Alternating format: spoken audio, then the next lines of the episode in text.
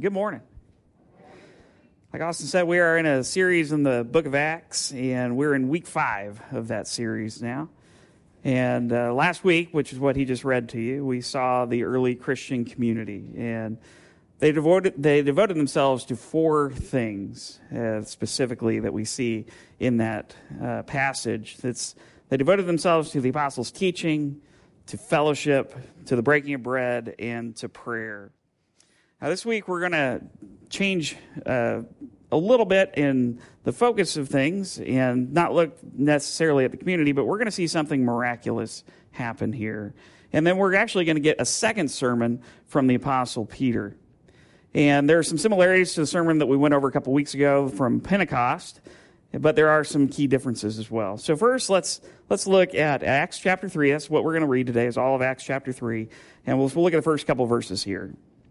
One day, Peter and John were going up to the temple at the, at the time of prayer at three in the afternoon. Now, a man who was lame from birth was being carried to the temple, to the temple gate called Beautiful, where he was put every day to beg from those going into the temple courts. So let's get the setting uh, in place here. So you got Peter and John, two of the apostles, two of the, the probably more famous ones, I would say. And they're going to the temple at the time of prayer, which would be about three in the afternoon. And uh, we talked about last week, early Christians still maintained their Jewish practices, right? Because they were Jewish. And so they still went to the temple for worship, uh, like for prayer this time. Uh, you know, there, there are three times a day that they would try and pray. And three o'clock was the last part of the, the day that they would do that. And it was always good to go to the temple to be able to do this. You, you didn't have to, but it was you know, is looked well upon if you did. And like I said, they're still Jewish people. Jesus is the Jewish Messiah. But the difference now is that they have a more full picture because they've learned from the Messiah himself and being part of his ministry for the past three years.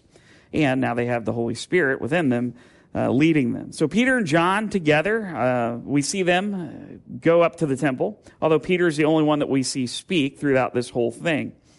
Now, the early Christians, we remember, have a, have a habit of working in pairs. Uh, if you remember, Jesus sent out the 72 disciples and, and another number later uh, in pairs. They'd send them out two by two. And then we're introduced to a man who is described as, as being lame, not lame as in like lame, but lame as in he couldn't walk, you know. I didn't want to like be like lame as in Austin. That would be bad, but I, I didn't do that. Yeah. um, but he couldn't walk. And it specifically states that he's been lame from birth. And so this is something that he's been dealing with for a long time because we're going to learn in chapter 4 that he's over 40 years old. Now, he is carried to the temple every day to this temple gate named Beautiful. And he goes there so he can beg for um, those who are going into the temple courts. And most likely, it's been a long time that he's been doing this. And so he's got friends and family, maybe, uh, who are carrying him there because he can't get there on his own. And the reason that he's begging at the temple is because people are far more willing to give when they're going to the temple for prayer and for worship. Rabbis taught that there were three pillars of the Jewish faith there was the Torah, there was worship, and then there was showing kindness or charity. And one, one commentator writes that almsgiving was one of the main ways to show kindness, and it was considered a major expression of somebody's devotion to God. And this is kind of an easy way to do it because these people are kind of lined up outside the gate. You can just toss them some money, and you'd be good to go as you go into the worship. So this guy's out there and, and he's begging. And he couldn't enter into the temple courts because of his condition. That was something that, you know, not a great thing, but he, he couldn't go in because of it. Um, and so for a long time, you know, he's, he's day after day outside this court, uh, outside the temple courts begging, outside this, what's called the beautiful gate. And we don't exactly know where it is, but it's believed to be here. There's a picture here of uh, the temple complex itself, and where that red circle is, is what they believe is where the beautiful gate was. This is a gate that's called Nicanor, the Nicanor Gate. That's a good name, Nick Anor. and and it really was beautiful. Um, nine of the ten gates, or ten gates, nine of the ten of them are overlaid with silver and gold. Um, but this 10th gate, this gate here, it's made completely of Corinthian bronze. And it's way more valuable than the other nine because the other ones were just plated, where this one is just fully bronze doors. And uh, it's very ornate, very beautiful, and everything. So let's keep reading. Acts verse, uh, chapter 3, verse 3. When he saw Peter and John about to enter, he asked them for money. Peter looked straight at him, as did John. And then Peter said, Look at us.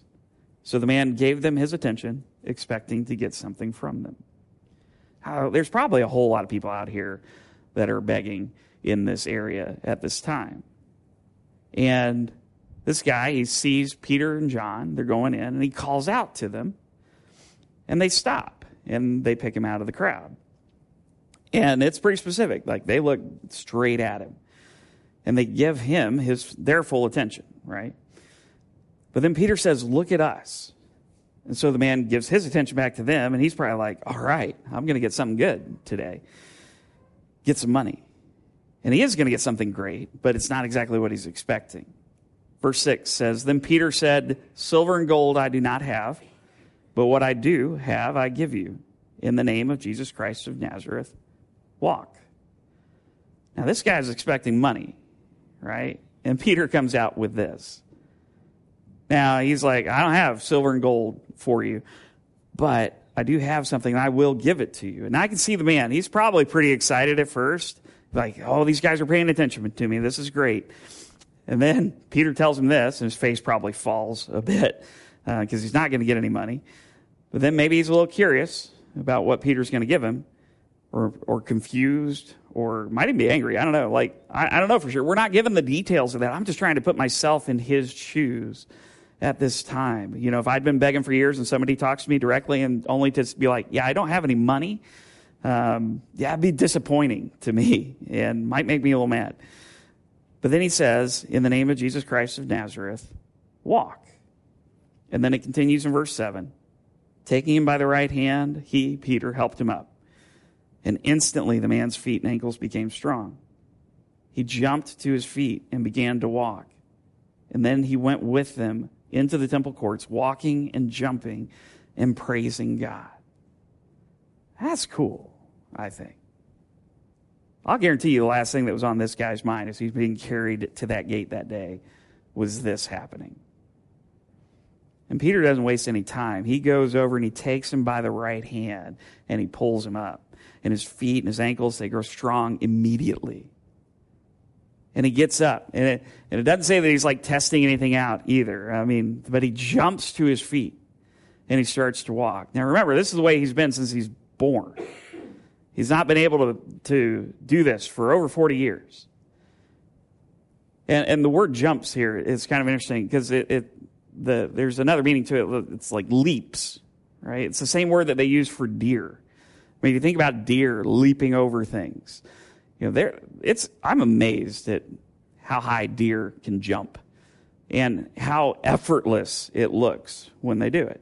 Like it's it's absolutely amazing to me. But I'm not sure this guy was effortlessly leaping or that he looked very much like a deer, you know, as he's jumping up and around, very excited. But but it just gives you the idea that man, there's something about this. And and that's what Luke's description here is invoking. But he's also, there's also a reference to a messianic prophecy from Isaiah 35, verse 6, where it says, Then the lame leap, then will the lame leap like a deer, and the mute tongue shout for joy. Water will gush forth in the wilderness and streams in the desert.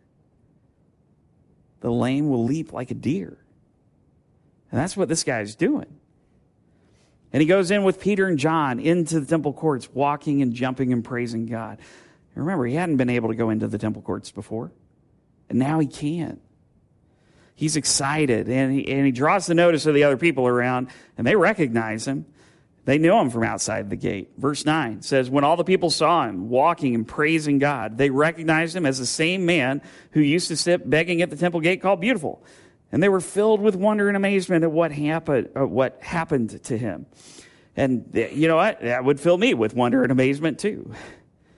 Verse 11, he continues, While the man was held on to Peter and John, all the people were astonished and came running to them in the place called Solomon's colonnade. So after they exit the temple courts, they go over to this place called Solomon's Colonnade. They finish up their prayer. They left the temple courts. It's still in the temple complex. And here's a picture. Uh, bring back up our picture here. And you see it's called Solomon's Portico there. And it really is just a, like a covered area with a bunch of columns. So colonnade seems like a pretty good, pretty good name for it. Um, but Peter, he starts to take notice of all these people are rushing up to them and they're, they're amazed at this healing and he uses this opportunity to speak to them. And so we've got Peter's second sermon in as many chapters. Verse 12. When Peter saw this, he said to them, Fellow Israelites, why does this surprise you? Why do you stare at us as if by our own power or godliness we had made this man walk? Now, the people, they're surprised, right? Like they see this man, he's walking, he's leaping, he's jumping around, he's praising God in the temple courts. And they know, you know, wait, this looks like the guy who was outside the whole time. Like you, you kind of get to know the people as you walk by them every day. You know, he's not been able to walk. He's been carried so that he can beg for the for alms, for charity. But now he's up walking around and hanging out with these two guys, Peter and John. So there's got to be something with them, right? And so it's natural to look at like, well, they must have healed him and they're well, at least they're going to be curious about it. And the astonished people are running up to them, and Peter uses this opportunity again to talk to the people. And the first thing he does is he sets the record straight. He's like, Why would this surprise you? But also, why are you going to look at us like it's our own power or our godliness that made this man walk? He immediately takes, his, takes the focus off themselves and puts it right where it's supposed to be, and that's on Jesus. And to do that, he goes back to talking about who Jesus is and what these people did to him. Verse 13 The God of Abraham, Isaac, and Jacob, the God of our fathers, has glorified his servant Jesus. You handed him over to be killed, and you disowned him before Pilate, though he had decided to let him go. You disowned the holy and righteous one and asked that a murderer be released to you. You killed the author of life, but God raised him from the dead. We are witnesses of this. Yikes.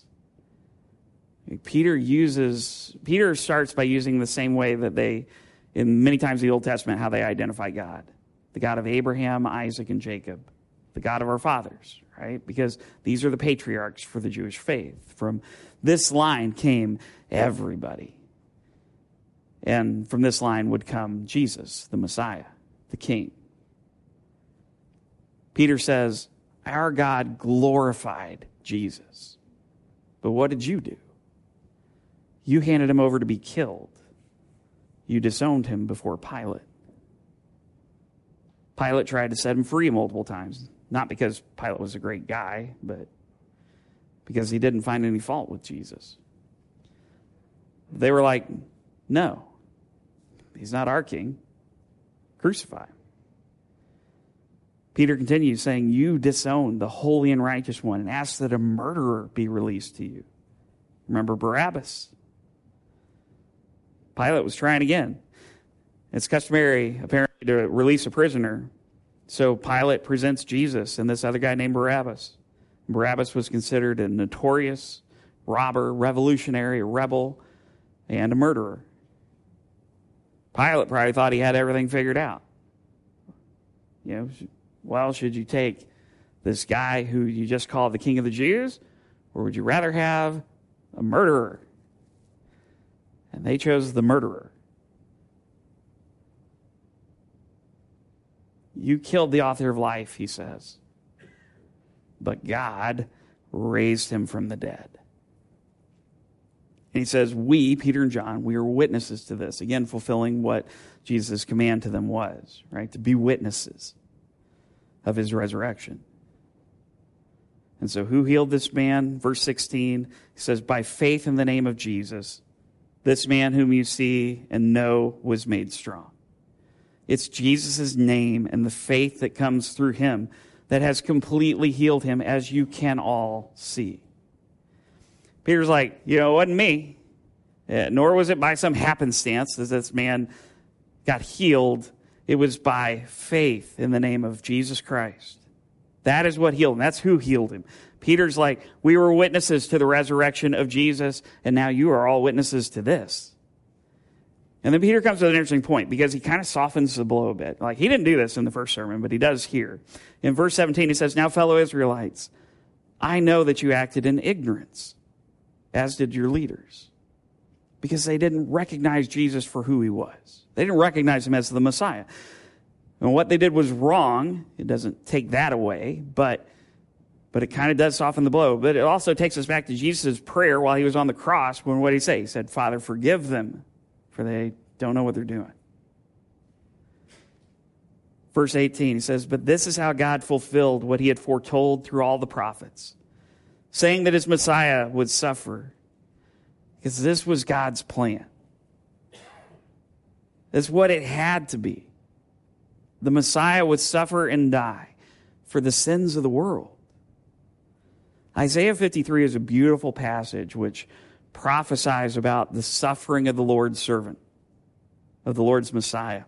The whole chapter is pretty eye opening if you read through it, and, and you should. But I just want to read to you from verses 4 through 6, where it says, Surely he took up our pain and bore our suffering, yet we considered him punished by God, stricken by him, and afflicted. But he was pierced for our transgressions he was crushed for our iniquities. The punishment that brought us peace was on him, and by his wounds we are healed. We all, like sheep, have gone astray. Each one of us, each of us has turned to our own way, and the Lord has laid on him the iniquity of us all. Now, in Peter's first sermon from chapter 2, you might remember that they asked the people there, they asked him a question. He's, he said, Brothers, what shall we do? And that day Peter replied, Repent and be baptized for the forgiveness of your sins. And it's not too much different here, although they don't ask him the question, he just rolls with it. But there is a little bit of difference.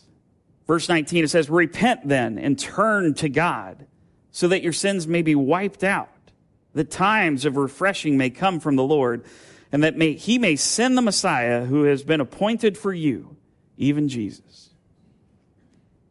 Repentance, just as a reminder of what it is, is turning away from that old life of sin and rebellion against God, against idolatry. It's turning to a life following God in faith. It's that 180 degree turn. It's, you know, you're on that wide path that leads to a wide gate that Jesus says leads to destruction. But it's when you turn from that and find the narrow road, the narrow path that leads to life in Christ. That's repentance. Repent. And where are you turning to? You're turning to God. And then he says, why? There's three things. First thing is that so your, your sins may be wiped out, gone, forever. I don't know that we talk about this enough. Or at least I don't know that we put enough emphasis on this. Your sin is paid for. That's what Jesus was doing on the cross. He's dying for your sin. He took that penalty that you owed on himself. For your sin, for my sin. And now, in the eyes of God, your sin is gone. Gone. it's like it doesn't exist, it is wiped out because it's forgiven. Psalm 103, verse 11 says, For as high as the heavens are above the earth, so great is his love for those who fear him. As far as the east is from the west, so far as he removed our transgressions from us. Now, I'm going to be like the Apostle Paul for a minute, very pale, pale imitation of Paul. Not that I'm pale, but I am. Um, but I'm going to be like Paul in Romans, and, and I just want to ask the question well, if our sins are forgiven, does that mean that we can just keep on sinning because they've already been forgiven? No, of course not. Why? Because you're dead to that old life. That's not you anymore. You have a new life in Christ. And you're to live out that life with the Holy Spirit helping you, helping you live it. That old sin, that old life, that was a life of enslavement. But you have been set free. That record of sins, it's not there, it's gone. You don't have to go back to that life anymore. You don't have to live under that. You have been set free. And so live free lives under a true king who loves you and wants what's best for you. So we're turning to God so that our sins may be wiped out. The second thing is that we are turning to God so that times of refreshing may come from the Lord. This world can get rough, right? Like it is filled with heartache and pain. And we do our best to make it through every day, each and every day. We try our best. But it just feels like sometimes life gets stacked up against us. Just things get stacked up against us, whether it be, you know, cost of living or, or whether it be the stresses at your job or whether it be family issues. You know, it can be a lot. It's difficult. And on top of that, we have the looming threat that is aging and death. That's an uplifting part of the sermon, right? We're all getting old and we're going to die. Like you do, you get older, right? Things don't work as well anymore. And, and we lose loved ones, whether it's unexpectedly or whether we were prepared for it. But whichever it is, it still hurts. It's still hard. And so, where do we find this rest? Where do we find this ref- times of refreshing? It's got to be in God. It is only found in God. Everything else we chase after without God, it's not going to get you there. Like you might feel a temporary relief from it, but it does not last. Read the Old Testament book of Ecclesiastes sometime. There's a guy who tried everything to find fulfillment and refreshment, and he came away saying that it was all like it's chasing after the wind. It's like trying to grab vapor. You can't get it because you're not going to find true rest and refreshment outside of the Lord. That was the conclusion in Ecclesiastes. It's like in the Lord is where that's found. Everything else is it's not really there. Now there's a third thing that will happen when we turn to God. It's that he will send the Messiah who has been appointed for you, and that's Jesus because Jesus is going to come back and he's going to make all things new. Jesus is going to return one day in the future. I don't know what day that is going to be, but we're getting closer every day. And we are his, which means that either we're going to be meeting him in the sky as he returns or we'll be coming with him. And as we turn to God, he's going to send that Messiah that he appointed for us, and that is Jesus Christ. Now, Peter talks about what's going to happen while we wait for this. It's in verse 21. Heaven must receive him until the time comes for God to restore everything, as he promised long ago through his holy prophets. For Moses said, The Lord your God will raise up for you a prophet like me from among your own people. You must listen to everything he tells you. Anyone who does not listen to him will be completely cut off from their people. Indeed, beginning with Samuel, all the prophets who have spoken have foretold these days. And you are heirs of the prophets and of the covenant God made with your fathers. He said to Abraham, Through your offspring, all peoples on earth will be blessed. When God raised up his servant, he sent him first to you to bless you by turning each of you from your wicked ways. Now, Peter's talking about a time in the future, and, and he's talking about that time in between, but he's talking specifically to the people right there, the Jewish people right there. Because he says they're, they're, God's going to restore everything to the way it's supposed to be. But while they're waiting, there's something that specifically those people were going to have to do. And he quotes Moses from Deuteronomy 18 and says that from among the Jewish people, God was going to raise up another prophet like Moses and you got to listen to everything he tells you because anyone who doesn't listen is going to get cut off. That is Jesus. And then he tells him, or reminds them of the covenant from God to Abraham. And he says, You are heirs of this covenant. And the covenant to Abraham was that through his offspring, All peoples would be blessed. And that's why, that's why Jesus went to the Jewish people first. That's why he was sent to, that's why he sent the apostles to Jerusalem, Judea, Samaria first, because it's through them that the whole rest of the world was going to be blessed. And, and they would hear the good news of his son, Jesus. Now, the story is going to continue. It doesn't stop here. This, this scene, it doesn't end here because for the first time since Pentecost, the religious leaders hear the message that Peter is preaching and they're not happy. And that's going to lead to another really interesting conversation between this time Peter and the religious leaders. And we're going to look at that next week. But what I want to do now is, as we kind of wrap it up, bring it home, I want, I want to look at how we can apply what we've read today, what we've learned. How, what can we do this week based on this passage? And I think that there are three things that I have, yes. And the first is pretty simple. It's just don't overlook what we might think are ordinary encounters with people because they're probably not ordinary. Because there are no ordinary encounters with people. I quoted C.S. Lewis once where he says, There are no ordinary people. Everyone you're talking to is an eternal being created by God. So we don't want to overlook what we might think is just an ordinary encounter.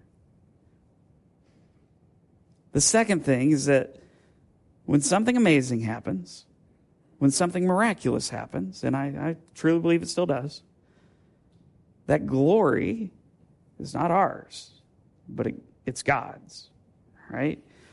All of it goes to Him. You know, we might be there, we might have a privilege of being part of it, but it is, it is God's glory. Always. It's His power working through us.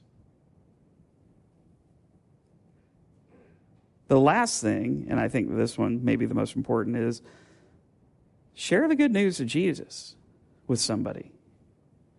Because you might be the person that day that God has put there that they need to hear that from. No ordinary encounters. And I say that with this passage because this is a reminder that we have been set free from that slavery to sin. We're no longer in those shackles anymore. We are free from it. And we've tasted the, the, the freedom. And so, don't we want to bring other people with us? Don't we want to set everybody free or bring people along with us? To know what we know, to feel what we feel. Why wouldn't we talk about the thing that is or really should be the most important thing in our lives? Why not? What's the worst that they could say? I've had people tell me this all, all the time when you ask somebody a question. It's like, well, what's the worst they could say? No, I'm not interested. Still terrifies me, but it's still a good thing to think about. Like, they're going to say, okay, well, no, not interested. Great, fine. And then you pray for them because maybe that's a seed that you planted, or maybe it's a seed you're watering that somebody else already planted. We've got the best news ever. And we know where you can find freedom. So let's share that with somebody this week. Would you pray with me? Heavenly Father, Lord, you have given us the greatest news in your Son, Jesus. To come and, and to die on a cross for our sin so that we could be set free. And you have wiped away our sins, Lord. And that is so hard for, for me to wrap my mind around. Because I, I want to try and hold on to them. I want to try and and feel bad about them, to, to mourn my sin. I know that I'm free, but sometimes I, I just don't want to act like it. But Lord, you have told us that as far as from the east is from the west, you've removed our sin from us. You don't see it anymore. You see Jesus in our lives. Father, that was a reminder I needed this week. And I'm sure some others here today need that reminder as well. We are not defined by our sin, we are defined by our Savior. And we are so thankful for that. Father, we take the time now in our service to come around the table to remember the sacrifice that He made to make that all possible.